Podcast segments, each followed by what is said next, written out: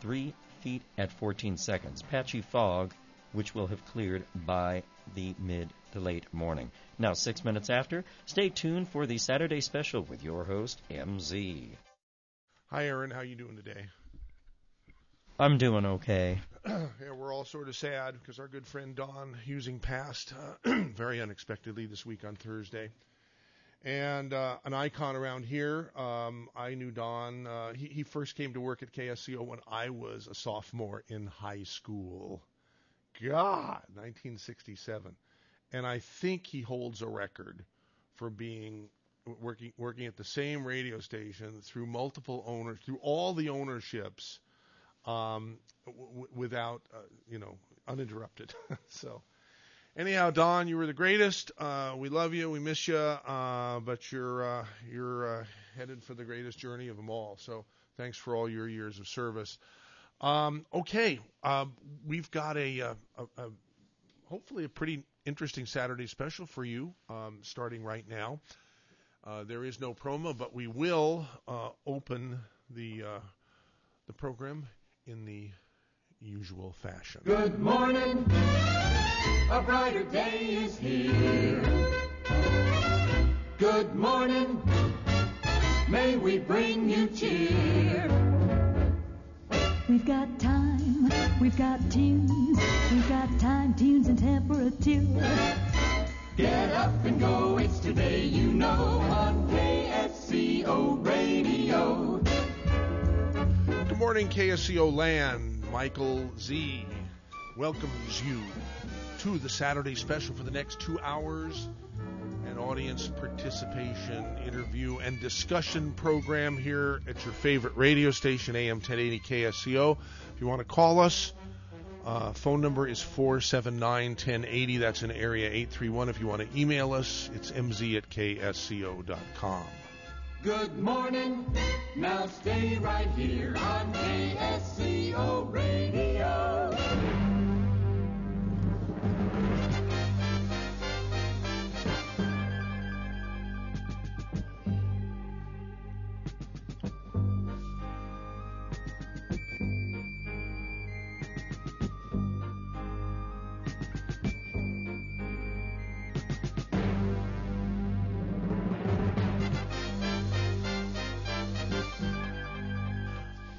Permit me to introduce my friend who's just leaving who's leaving the studio now.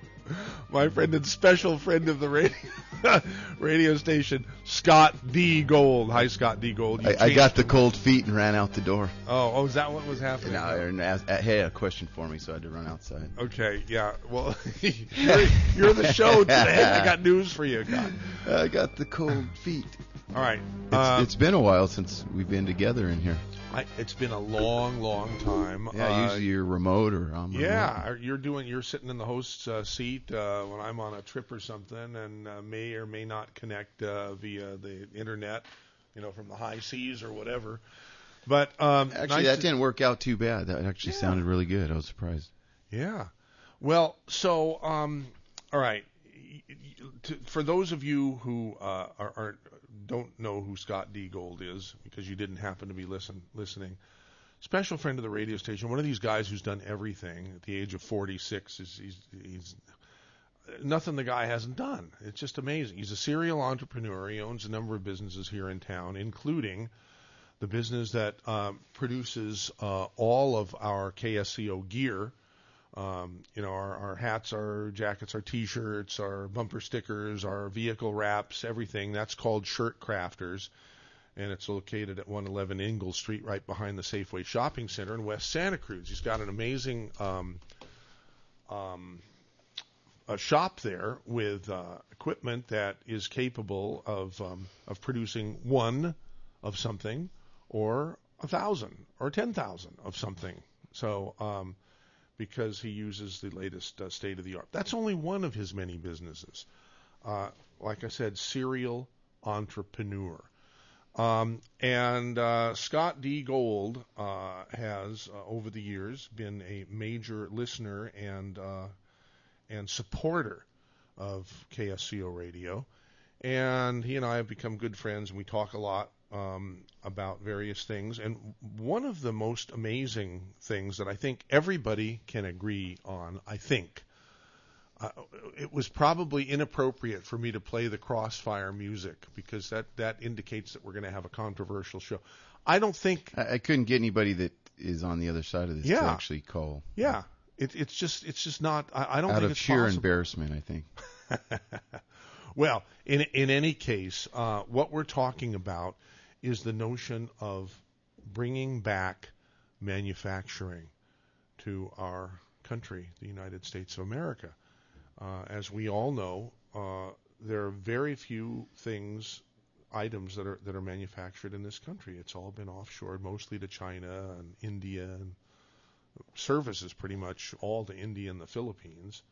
Uh, manufacturing of articles principally to China, and um, at at KSCO North uh, two, which is in San Francisco. Uh, earlier this week, I I walked uh, down the street into Levi's Plaza. Now, can you think of a more um, iconic American brand than Levi's clothing? Uh, I can't. Uh, maybe you can. But uh, I went in there. I, I went. Levi's Plaza is very, very close to where KSCO North Two is, and I um, I went in and I saw. I, I looked at their um, wh- what do you call? It? They have sort of like a little museum, little little displays of things. Very, very nice and very tastefully done. They have a a store there um, where employees and uh, and even non-employees can purchase uh, Levi's products. And I was astounded to learn. I walked up to to one of the uh, attendants in in the store and said, "I heard a vicious, vicious, vicious rumor." And they said, "Well, wh- what? What'd you hear?" I said that that Levi's doesn't doesn't manufacture in the United States anymore. And, and I can't believe that. Is that true? He says, "Well, it's not totally true. If you want to have a pair of 501 jeans." Specially manufactured for yourself, um, and you're willing to spend $140, you can go to the the store that they have downtown, which was away from Levi's Plaza, but not too far on Market Street, I think, and uh, and you can commission them to uh, to make an American. Uh, set of jeans for you with a Which Levi's they, brand. I, I want to interject, they did get in trouble for that because they were outsourcing that too. no, no. Yes, Are you sure? positive. Oh. So that was that got into them some hot water. So, so what is it that happens? I mean, th- there are guys like Sam Walton who built Walmart, a- an amazing business uh, before his demise. It was amazing business, very, very successful, number one retailer. Uh, I believe many years before uh, uh, Sam's passing in 1992. And he was so proud to say "Made in America." Everything at Yeah, I wonder if he's him and including uh, Levi Strauss was a nationalist and he loved the country and he loved manufacturing. I'm really surprised if you know he must be rolling over in his grave. Yeah. thinking, Yeah, because the What kids, happened? the kids did did everything, just did everything the opposite of of, of the the parent. So. And I think we all got caught up in that.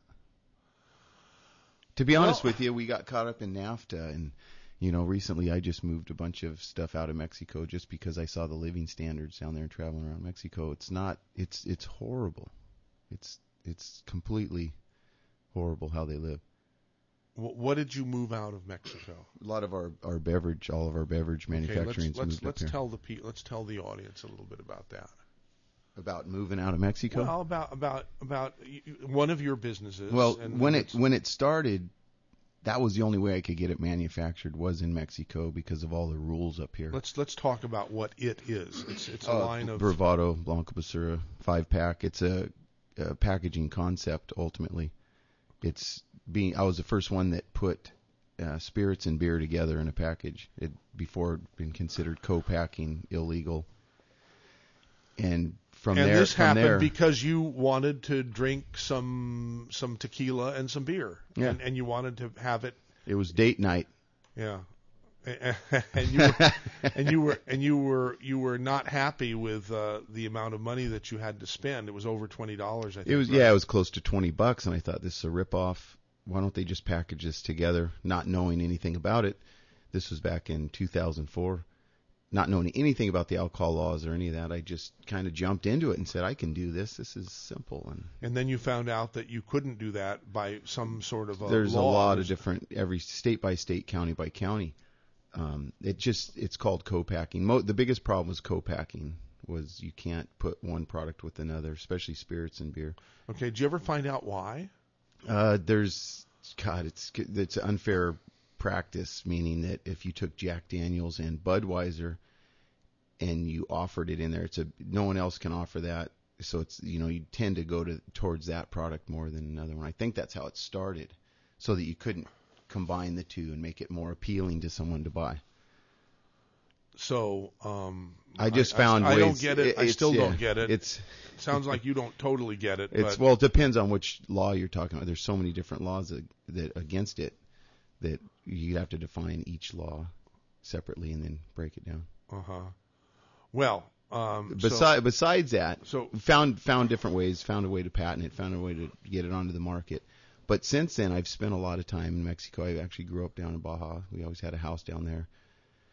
And the problem is, as I travel around down there and see these hobbles that they stick these workers in, you know, it's actually nicer than some of the other countries where these uh, clothing manufacturers are going including Mexico, right? including Mexico. Mexico, I believe, is 80% of the blue jeans that are made or shipped into this country are from Mexico. Oh wow. So they have huge, huge factories down there. Uh-huh. Well, anyhow, that you, you're like you were thinking about the co-packaging of beer and spirits. There, there's some law against it. That doesn't sound. That doesn't seem right. There was multiple laws when we went to manufacture, including where we manufactured, how we manufactured. So I would have to go through three different states to get the product put together, and it became too expensive. Hmm. Okay, and so you did what you had to do. Had to in, do, in, yes. in order for your business to catch on or, or to be uh, sustainable at all, or have any chance of survival. Yes. Okay. But since then, we've figured out other ways and brought everything back up here. I think it was Ross Perot that originally he was, you know, they all said he was crazy and he, he was against NAFTA. Said it's going to ruin the country. It's going to Yes. we're going to lose jobs. We're going to, you know, Yep. he, and he screamed and hollered about it and and even back then that the political scene was a little different.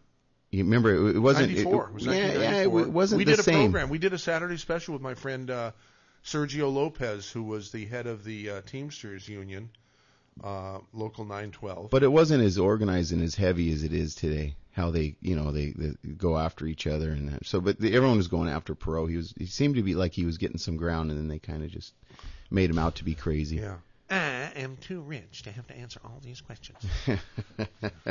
anyway, his his one of his things that he said, and I took to heart and listen. You know, I think back to now is the NAFTA issue, and we, you know, we sold our souls to the devil. We did.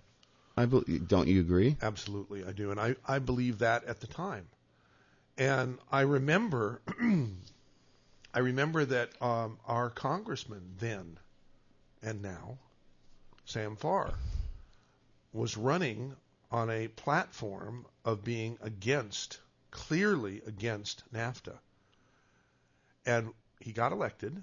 I don't know if it was elected or reelected. I, it was it was.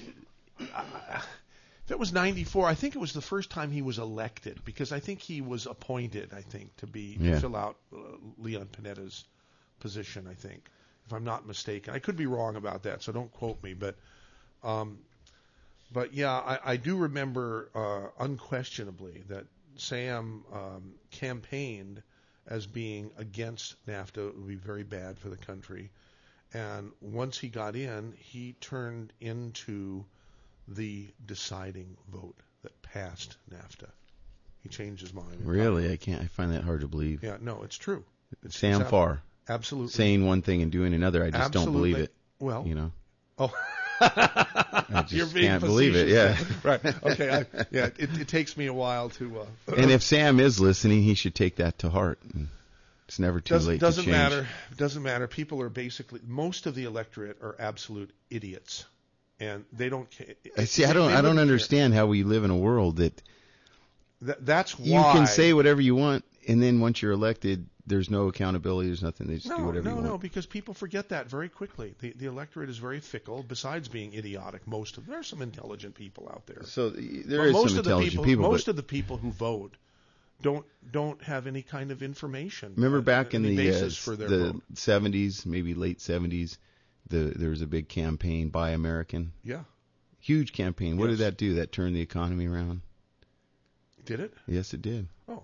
We, we Okay. were we're Well, having issues for, with It's, it's time for another one of those. But you know, the trouble is, you, you can't buy American because nothing's made here. I mean, even if you want to. and that's why I'm here. The government seems like the government's making it harder and harder. Also, they're they're making it very difficult. And I I did talk to uh, Tim McCormick. We you know your friend wasn't able to make it. Yeah, yeah. Sergio, I called Sergio Lopez, uh, very dear friend, uh, um, who who um, ran uh, Teamsters Local 912 here in the Central Coastal area, one of the major um, Teamsters Union um, uh, locals.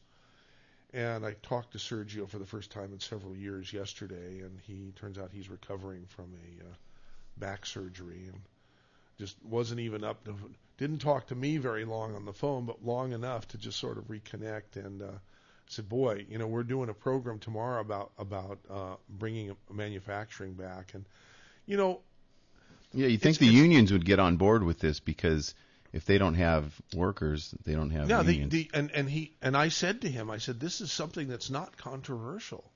You know, we'd love to have your perspective. He says, he says, Michael, I would love to do what you, I just, I just can't. Let, let's do it again, or we'll talk about it again at some other time when I'm feeling better. But he was very, very excited about the idea. has to be And a, I said, a "This united effort here. Yeah, and and you know there are people who say, "Oh, the unions have destroyed America," and said everything.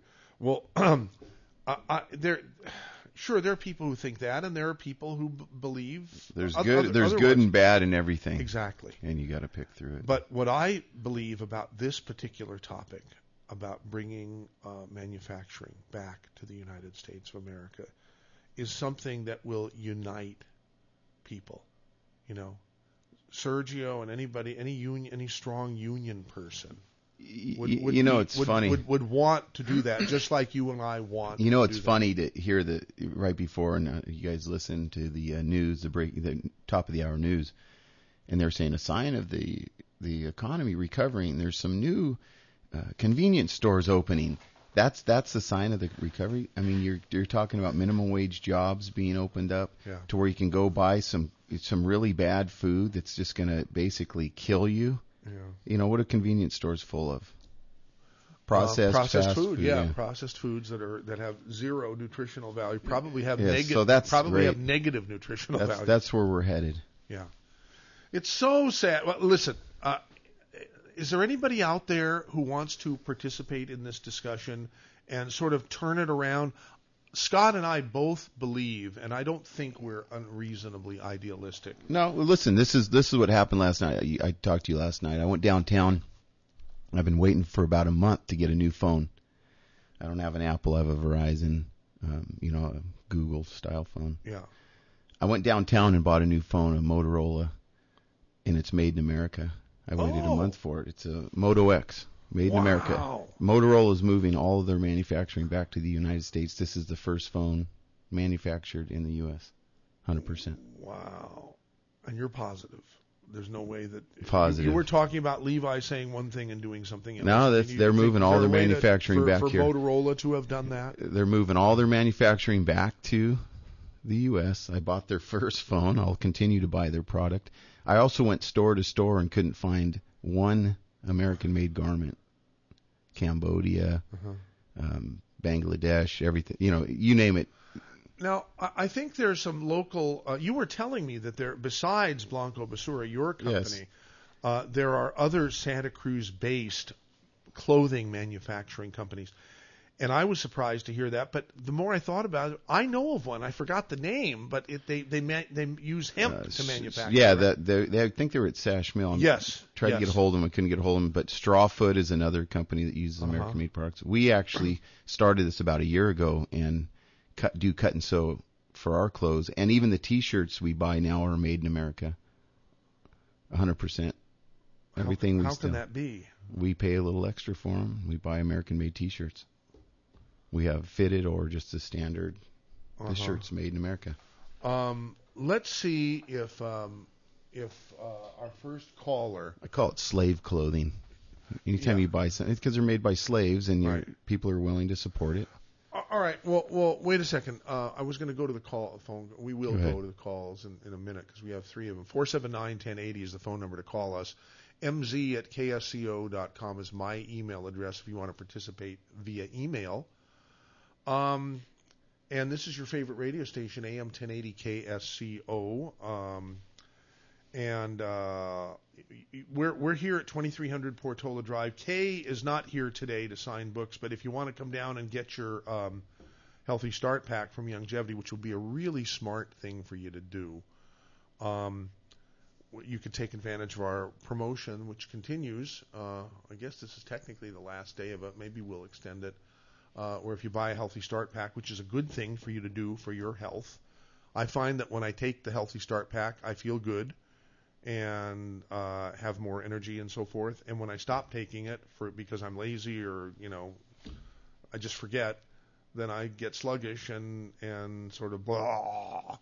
Anyhow, to incentivize people to do what's good for them, we're uh, telling people if you come down to KSCO anytime during business hours or during the Saturday special now, you can get a free KSCO hat that Scott D. Gold made at uh, Shirt Crafters. Uh, it's easily a $25 value hat. Easily, easily, easily. I mean, really high quality, elastic, uh, fits all size heads. Um, and you get that for free with your Healthy Start Pack, along with a Kay's commentary book.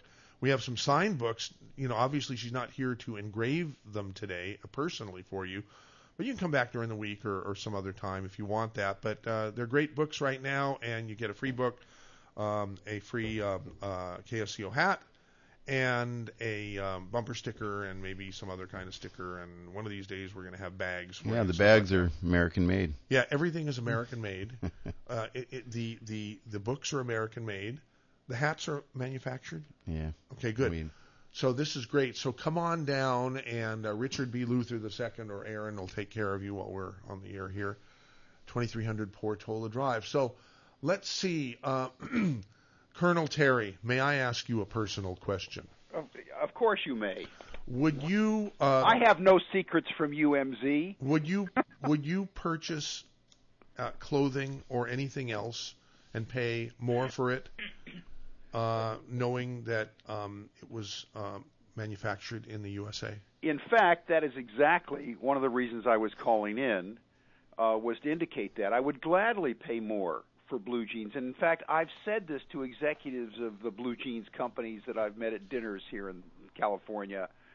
Uh, I'm not sure I'd pay $100 more for a pair of jeans, but I certainly would pay 40, 50 dollars more knowing it was made in the USA. And it's tragic the trade deals that our government, both parties, Democrats and Republicans, uh, since Reagan started to sell out and, and be bribed by the foreign the foreign manufacturers.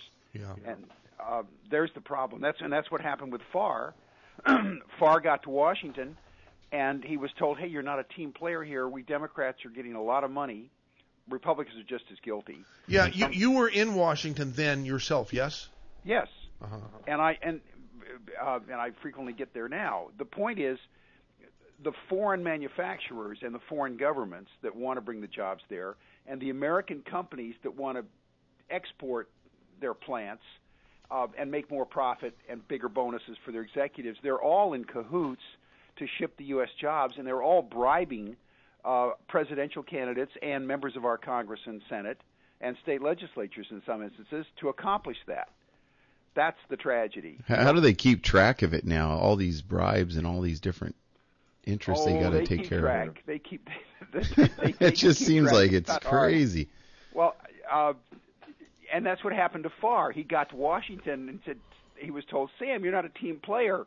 We we getting campaign contributions." And in some cases, I'll tell you, I have seen uh, suitcases or attaché cases filled with cash that someone accidentally, inadvertently showed me he was taking to a member of the U.S. Senate. Uh, it's quite some many years ago, but that's how grotesque it is. And uh, Farr was see Farr's uh, position on committees is influenced by how much money he helps raise for the, the Democratic Party. The same is true for the Republicans. So he got there and he was told, "Hey, uh, you'll be hurting our capacity to raise fundraising, and you'll be hurting your own prospects for committee assignments, Sam." I, I don't think Sam Farr had it intended to keep his word to the voters at all, um, and it, it troubles me and it saddens me. Uh, we'd have been so much better off if Bill Monning had been nominated to be in the Congress. By the way, uh, and and Farr is also seen You don't you don't think he would you don't think he would have flipped like all the others? Anyway? No, I don't think I, I don't think Bill would have at all. Uh, and I'm, I'm very confident of that, knowing knowing both of them well enough to have an informed opinion. Uh, I don't want to say anything. but the- Go no, ahead, but- say something. No, but the big, the Scott, big, the, Wait a minute, big tragedy Terry. is- Terry, wait, wait. No, Let I don't. Scott I don't say know. Mon- something. I, Monning uh, it disturbs me sometimes. Some of the uh, things that he comes up with, and it just seems like he's more sway, swayable than that. But maybe you know him better. So I think, but the, the, what we need is we need competent, honest people to be in our Congress and state legislatures, uh, regardless of their attitudes. But number one, they want to deliver good, competent, honest government. But I don't want to get us off the topic here. The, the tragedy is we've allowed campaign contributions uh, to be given in huge amounts uh, by whether they're they're blue jean makers or electronics companies to damage our economy. you know what's funny is I've spent the last uh, year, little little bit over a year, trying to figure out this manufacturing in America and manufacturing clothes. Meanwhile, over the last couple years, I've learned how to actually manufacture clothing myself personally. Mm-hmm. Put out these work clothes. The cost and our cost on the the product, and it's still profitable, is the same as what everyone else is selling their clothes for. So when when people say oh it's not it's not affordable it's not it's not true the only real hurdle and roadblocks that i come into is our government is our local government our uh, state and federal government with all their fines and fees and uh, permits and everything they do costs me so much money i can't afford to uh, for instance they hit me with a uh, i guess it's a levy or a tax on every machine that is in my shop is fifteen hundred dollars a year. No one can afford to pay that. We've got I'm 40, who's 42 hitting you? Who's hitting you with that? uh, the government. It's a garment. Uh, I wish I had it with me. It's it's it has to do with garment manufacturing.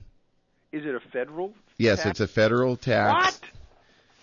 and it's fifteen hundred dollars for every machine. We have forty seven machines. You can't. No one can afford to pay that.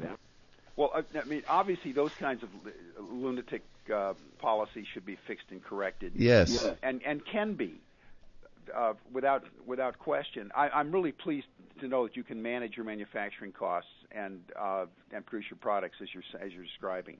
Uh, yes, that is true. Now, I, I It can be done, but there's no money being put forth like they, you know, all these guys in the last election. We're going to go back to manufacturing. We're going to do this. There is no programs. They didn't do anything. They're not putting any money towards it. There's no, there's no, you know, you can't get a loan. You can't get a grant. You can't get anything to manufacture here.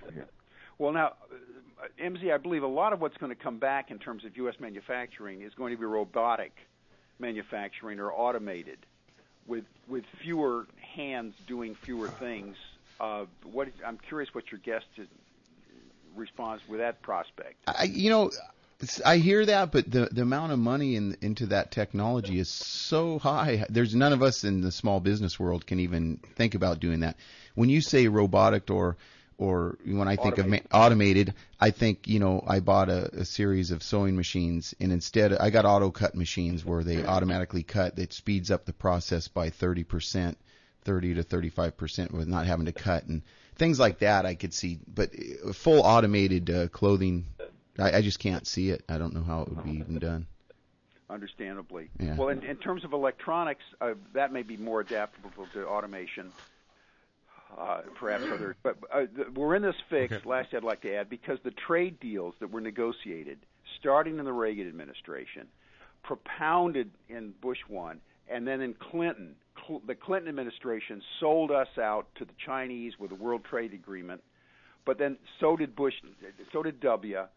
Uh, and both houses. they're doing it again. I, we have a guest coming on, Tim McCormick, uh, is a union, retired union representative, and he's going to tell us about another one that's coming out that's going to open up, uh, I guess, Polynesian manufacturing. All this, it's going to Oh, change. Yeah, you know. It's, the there's good stuff. Good good Yes. stuff to be reporting. Yeah. It makes us looking happy forward to to be able hearing to it. report this. so. Anyway, MZ, keep up the word getting the truth. But you know, we, we've got to have politicians who see the big picture, who value the future, and are are going to be not corrupted Sure. by nothing except what's best for Americans. And, and we've got to redo. We should. In fact, Thom Hartmann has got an excellent book on why we should renegotiate all of our trade deals, okay. uh, the sellouts and so forth. Colonel Terry, we have a number of callers and Please. uh, one someone that I have called uh, to ask to join. But Nancy and Carmel's been waiting uh, in a, in a car, I believe, right? You're on a mobile phone, Nancy. You're on the air on KSCO.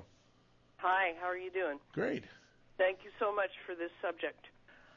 I believe that our government is purposely trying to get rid of all manufacturing, or almost all. Um, they're closing down power plants all over the place. Everything that will support our infrastructure as a sovereign entity is going bye bye because they want globalism and they want they don't want the United States to be independent. What do you think They about wanna- that, Scott? I agree. I agree with Yeah? it, and I I heard, uh, you know, I listen to the show quite often. I heard the other day that this someone was pitching that uh, in Germany it was awesome because they were taking the farmlands and they were turning them into solar fields, and and I asked, called in and asked a question. I said, but if you turn all the farmlands into solar fields, how are you going to feed your? Oh, we're just going to go outside. They they go to another country and have it sent in, the food sent in. Well, how is that going to work? You're you're not going to be able to afford to to No, eat. You're not going to be able to afford to buy the power because no one's going to have jobs or that industry's gone. That's a huge chunk of money. What we lost here in manufacturing, you know, like a friend of mine said, what's it matter? What's it matter? Well, you build houses. If you have people that are building clothes or building anything here, they're spending money back in the economy.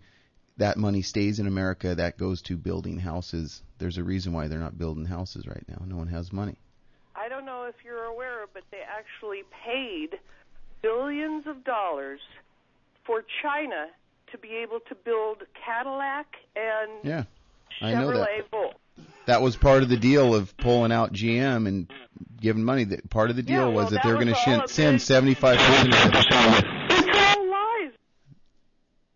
It's all lies. Not that was. Yeah, I don't, we're, we're having some sort of a problem. We we lost that caller here. Let's go to. Uh, uh, Well, anyway, seventy five percent of GM's supposed to move over to China, and that's basically what she's talking about. Let's go to our good friend John Rothman, formerly of KGO Radio here, who I called this week and asked if he would uh, participate. Here's John. Hi, John. How you doing? MZ, it is always a pleasure to appear with you. Isn't he fun? Yeah. Anyhow. Community- the community should know how lucky they are they have you. Oh, come on, John. But thank you, thank you you so much. Very kind words. Appreciate it. Now, you and I were talking this week, and, and you said, um, hey, um, you are a number one cer- uh, uh, union advocate, but that is the problem. Now, I, I don't want to put, you know, misrepresent what you what you told me here, and uh, we we tried to get, and we might succeed in getting a union uh, rep uh, Yeah, on he'll- with he's- us here yeah, I pretty think so. Soon. But but can you expand on that a little bit, please, uh, John? Because yes, you are uh, always have been a, a, a prime um, advocate for unions. I am an advocate for unions. I've served on my union board for many years, and I, I want people to understand what I'm going to say very clearly. The reason we are opening plants in China and removing our manufacturing base, it's not a conspiracy, it's the American consumer. We want our products cheaper, and labor costs in this country, not based on greed, but simply on the cost of living in this country, necessitate that unions go to the table to ask for more money for their workers. That includes health care, retirement funds, everything we count on, MZ, for the future uh, golden years. So, in the process, what happens is that it is far cheaper to make a dress or a pair of pants or shoes or steel, the steel on the new Bay Bridge. It is cheaper to go to China, where they pay pennies rather than dollars for laborers, and we get a product, whether it's inferior or not, which is cheaper. When Dick Nixon, my old boss, went to China in 1972, there was a vision that a billion people would all of a sudden become consumers of American products. What happened was the opposite. And in retrospect, we weren't smart enough to see it. We began manufacturing in China, which made it so cheap that we see the result today. Target, Walmart, dollar stores, all of the things which even the wealthy take advantage of in order to save money. And so we're caught in a vicious cycle of our consumer base demanding cheaper products and the recognition that if we manufacture in this country, the cost of those products will be higher than if we build if we manufacture abroad. Now, John, you, you weren't uh, on hold. You weren't listening Here's- to the yeah. to the program when when we um, posed the when I posed the question to one of the callers.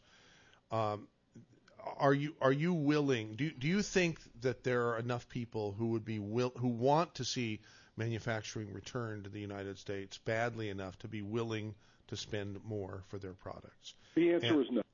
The Oh my no. gosh. Okay, so John disagrees with both you and me, Scott.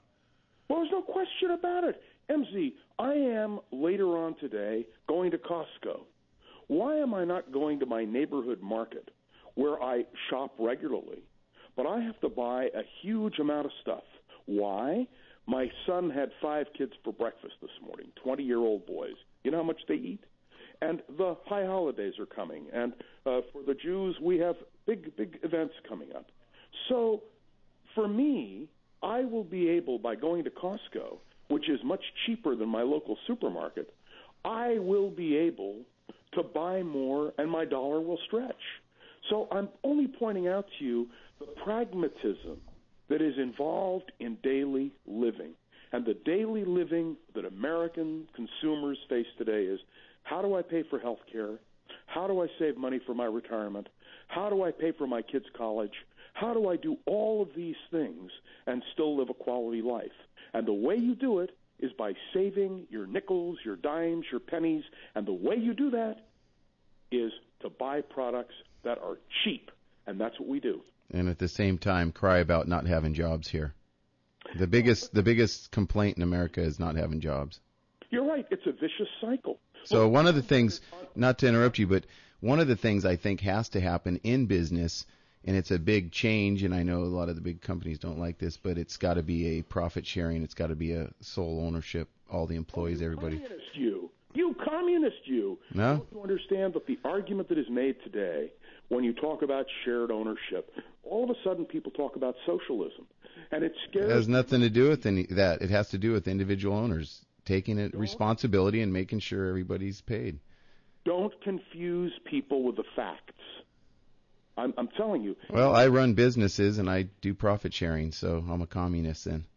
Well, there are Sorry. some people who would say that that is precisely what you are doing. There's a lot of great companies that have done it and survived by doing it. I agree. I'm not arguing with you. I'm only talking about perception. What do people want at the end of every month? They want a check. They want a guaranteed income. They have to meet their expenses. And so, unless an employer is able to say, at the end of the month, you will get a check for $100 for your labor, uh, or whatever the amount may be, people sort of scratch their heads. They want security. They want to join a company where there's a health care plan. But everybody has to have some skin in the game now. It just doesn't work that way. Everybody has to perform. Yeah. You're thinking logically. You are thinking logically. But if you've got to pay a bill and you don't have the money to pay the bill, that's not the way you think. Let me give you one other quick example. There is a general condemnation of government these days that uh, government is this and government is that. Government is the major employer in this country. If government pulled back on the number of jobs it creates, Do you understand the fiscal problem? I'll give you the best example I can. They're talking about cuts in the military. They're talking about cutting military. When we have high unemployment, which we have, and all of a sudden you reduce the amount of money going to the military and you lay off people who are in the military, where are they going to get jobs? But this is exactly like a dog chasing its tail. It's the same thing you said earlier. Yep. You, you- you've got to correct it. You can't continue to just do it. It's at some point you have to jump off the the merry-go-round. Now, I'm going to say something that will shock you now. One of the way there were two ways that we got out of the depression in uh, in the, the 1930s. One was the government created make work programs, and the WPA was created, and all of a sudden we had jobs and schools and bridges and all sorts of things being constructed. And although it cost America a lot, it created an infrastructure in this country which sustained us until the 1970s.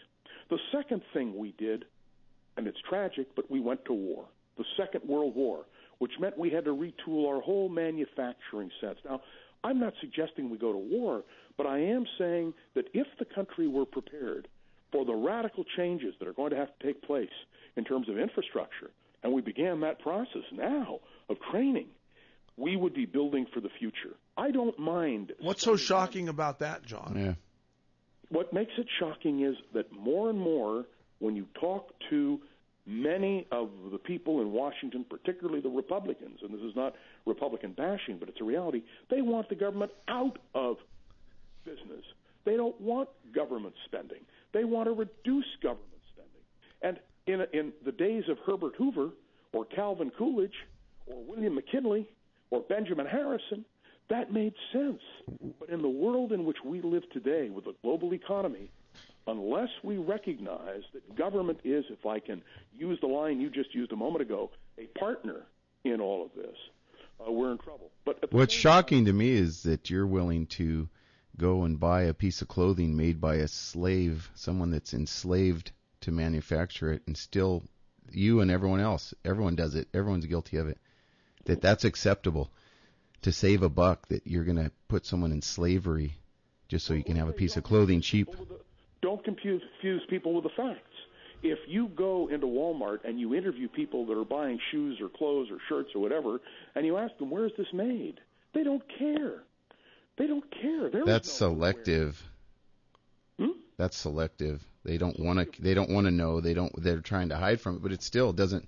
You know, uh, what is it? Uh, ignorance is no excuse for the law. Okay, John, John, the o- I, I'm surprised to hear you be such a downer about even trying to, you know, to create sort of a, a, consciousness or a cause celeb or or You a didn't turn the corner, MZ. Wow. So I'm going to tell you what I would have done with the Bay Bridge. okay, good. When the Bay Bridge construction was announced, I would have said that we now are committing only to purchasing American steel, no matter what it costs. I would have created a situation in which an infrastructure had to be created in this country. I have no problem compelling that sort of thing, but I would then, if I were a public official, have to turn to the American people and say, but in honesty, we have to know this will then cost us more. Of course, come to think of it, the Bay Bridge project did cost us more by sheer incompetence. And can you imagine the chutzpah of the contractor who will open by September 3rd, going back and now getting a $20 million bonus for a, a job completely, if you'll pardon a very uh, blunt expression, because it has to do with the screws on that bridge, screwed up. I think a lot of I think a lot of that twenty dollars, uh, twenty million dollars, has been uh, has been uh, gre- has been used to grease uh, certain palms. Well, you know, along- whatever the reason. the. It's Yeah. still not right. It's, Of it's- course it's not right. Yeah, it's, Of course it's not right. But so so what you're saying, John, is because that wasn't done, and all of us, I'm sure, would agree that that should have been done. Now, since it wasn't done, I mean, do we just keep saying, hey? Um, it's a lost cause, you know. Might as well get used to it. That's what it sounds to me like you're saying. No, like you're saying, there's nothing to be done. Just go ahead and do it. Just just better understand the way life really is, or else you guys uh, are, are dreamers. the way life Have is. some pride in the the country. federal government, if the federal government can invest in General Motors and pull General Motors out, The condition should have been let's resurrect Detroit. Let's resurrect the automobile industry in, in Detroit. Let's invest in American contracting and American building. Let's put these companies back on strong footing. And we should have invested in those companies. We should be investing in steel mills. We should be. We've got an infrastructure. Instead of the scams like Solyndra and all the ones they do, they're just scams. They're not. There's no. There's no real meat and potatoes in So are you? You're, you have less faith than than I do, right? But I'm willing to have. In the government putting these projects together, yeah. You said it yourself. Well, I'm going to say to you then very clearly that we have to make a government that is accountable. And that means elected public officials, Democrats and Republicans, have to worry about that kind of accountability and make sure it happens. Because otherwise, it does become a endless cycle of disappointment. And that's what we have to avoid. If cynicism grows so strong in this country that we cannot attack the problem of manufacturing, that we cannot attack the problem of infrastructure, then we're in, in big trouble. Do you think we're at the tipping point now? I think we have been at the tipping point for years. We're over the top in terms of our tipping point. And For cynicism. Yeah, we've got to we've got to get our feet back on the ground. We have to have people who hold elective office, and we have to, frankly, have. But but John, what about the idea of, of re-educating of, of educating the consumer and getting the consumer to understand that that that we're headed for a train wreck? I mean, it's already happening. MZ, the answer, very honestly, is you have to be able to say to the consumer, "This will work to your benefit." What we are proposing will, in the end, save you money and save the country. And then there has to be a leadership in this country that is prepared to articulate precisely that point. Uh, look, I know we did it in the 70s. I know we can do it again. did we do it in the 70s? Yeah, we did. Over what? Over buy, back to manufacturing and buying American products. There was a big movement in the, the 70s. And did it work? Yes, No, it didn't. I beg your pardon. it did work. Chrysler today? Today, we got to do it again. Okay, but that's that's the point. It took sustained leadership. I'm talking about back oh, then. This is, this is not a Nothing's permanent. yeah, this is not a partisan presentation on my part, but I would remind you there was a dramatic shift when Ronald Reagan was elected to the presidency, and Reagan was a great man and a great president. But there was a huge shift in terms of the consciousness of the American people and the emphasis on business and tax cuts and all the rest. And it changed a dynamic. But now, if you ask me, and that's why this program is so important, and that's why programs like this should be aired all over the country. We have to, with, with a bark off, so to speak, we have to be able to say to the American people, to ourselves, that unless we choose to invest actively in our future, that future will be dark. Let me ask you a question real quick. You said something earlier about uh, being accountable. Can't we put some sort of system together where you know we had a someone earlier was on here and he talked about uh, being in the government and with uh, I, for, I forget who he worked for, but he said that all those these these special interests and all these different uh, deals they make behind the scenes. I said, how do you keep track of all that stuff? And they said, oh, they do. Well, if they could keep track of that, why can't we keep track of the promises made when they're elected and then hold them accountable? I mean, if they can do one side, if the big business and everyone else is able to keep it accountable, why aren't we, the voters, able- to keep it accountable and getting a process like that when we elect someone? Say he has five things that he's going to do, then we should keep him accountable for those five things. Before you were on, John, we talked about our uh, local congressman uh, Sam Farr, who, when he was uh, running for office, I think he he he, he took uh, Leon. He was handpicked to replace Leon Panetta when Leon was kicked upstairs in the Clinton administration. But I believe he ran for the first time. I could be wrong about this in 1994. I'm almost positive. Yeah, he ran and on during, NAFTA. during his yeah he ran against NAFTA. That was he was he was going to vote against NAFTA because NAFTA because he said it was a very bad law. First thing he did when he got in was do the flip flop and he became the the deciding vote in the House For NAFTA. for NAFTA. And and yet he continues to get reelected by landslides. Yeah, and he does the exact opposite. He even admitted that he has those town hall meetings, and he doesn't go there to listen to people. He goes there to tell them what he, you know, what he What thinks he's going to to do, and why, and, Yeah, and that they and that they're wrong. They they should listen to him. But look, let me remind you a couple of things, and I'll do it quickly. Number one, the federal government is a bureaucracy which can keep track of what's going on. The voters are not a bureaucracy. The voters don't have a a systemized way of accountability. Number two, we expect that politicians will break their promises. We are about now to engage in military action in Syria, and it was Barack Obama who said no more military adventures. We can't even get a clear definition of what's happening, and yet you will note there is no real accountability in all of this. You will note as well that when you run for political office, what happens is that you're bought. The way our campaign financing works today, once you're in office, the presumption is that you'll be there for many years, and therefore we we that is special interests pump money into these people, and essentially they, we buy our politicians, and it's it's a wonderful system uh, for people in public office. They have health care. Are you aware that Obamacare, which frankly I support national health insurance, let me be very clear about this, but can you imagine national health insurance being implemented and the Congress of the United States voting out of that national health insurance? That's exactly what's happened, and it was always that case. It was always the case. It's And and people, So what you're saying, to sum it up, is that if you become a politician, you have no integrity. No, what I'm saying is there are politicians with integrity, but a politician with integrity has a very tough time making a real impact. When Barack Obama ran for president of the United States, there was a sense of hope. I'll never forget a listener on KGO who called and a black woman who described it this way. Rosa sat so Martin could march, so Obama could run, so our children could fly. I've never forgotten that expression. The shiver, frankly, that I felt when I first heard that the week before the election. And today, when you look at the polls, the cynicism of the American people, even about a man like Obama, who I truly believe is an idealist, has grown exponentially. And I think you have to have faith.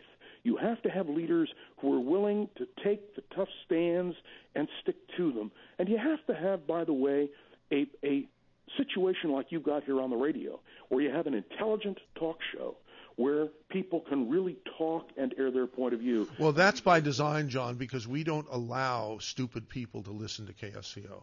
If Oh, we really? if if we catch them, yeah, there there are severe severe consequences. May I be blunt? That's exactly not stupid people, but it's the people who are not as informed, who, who count on this medium for an explanation of what's going on, for a discussion about what's going on. And since KGO changed its format, the greatest complaint I hear from people is we don't have a place to go to talk about the issues, to air our point of view. And, and I think that is something that we also need to consider. Well, we're working on that. We're working on that to the extent that we can. And may I say, I'm delighted that you asked me to appear today, and I can't solve the problem, but I sure can with you identify the pluses, the minuses, and the bottom line is every American's pocketbook. People have to be convinced that whatever we do will ultimately benefit them and the country.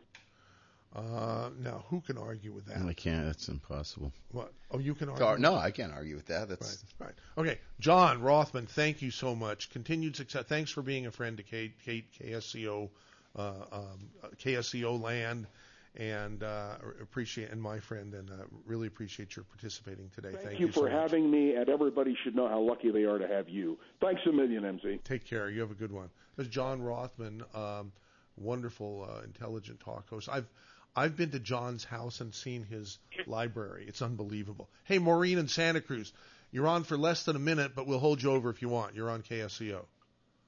Uh, I just wanted to say that I agree with John, and I buy all my ho- household products now at the dollar store, and I've actually, honest to God, seen people I know they are doing their grocery shopping for the week at the dollar store.